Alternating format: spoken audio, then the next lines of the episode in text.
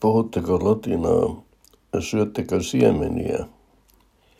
Saksalainen näyttelijätar Diane Kruger osaa oman ilmoituksensa mukaan monia kieliä, myös latinaa.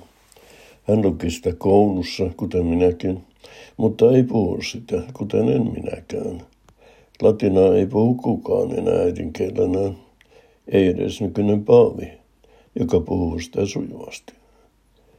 Latina on katolisen kirkon virallinen kieli. Sitä käytetään edelleen joissain seremonioissa, kuten messuissa ja konklaaveissa.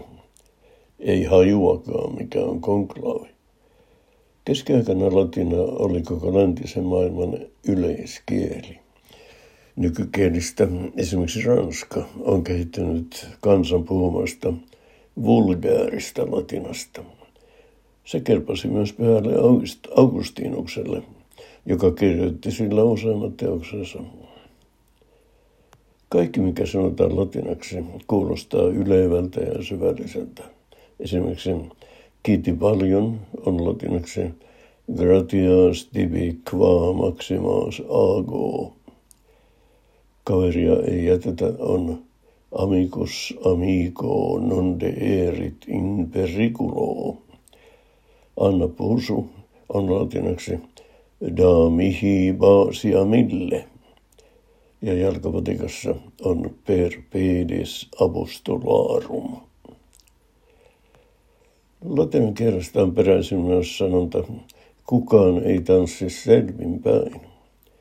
Tätä mieltä oli roomalainen senaattori ja puhetaidonmestari Markus Tullios Cicero – joka perimetiedon mukaan rakasti siemeniä yli kaiken.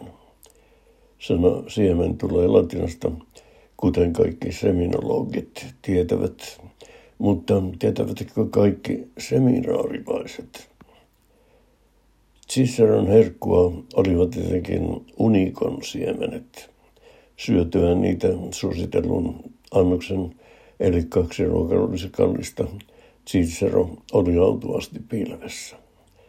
Pilvessä hän kuuluu pitäneen parhaat puheensakin, jotka päättyvät aina samalla tavalla.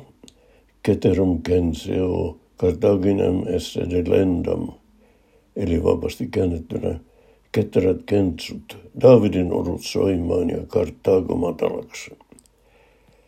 Älä sinä kunnioitettu kuulijani, tee niin kuin Cicero. Älä syö kerralla kahta ruokallisesta unikon siemeniä, jos olet herkkävatsainen.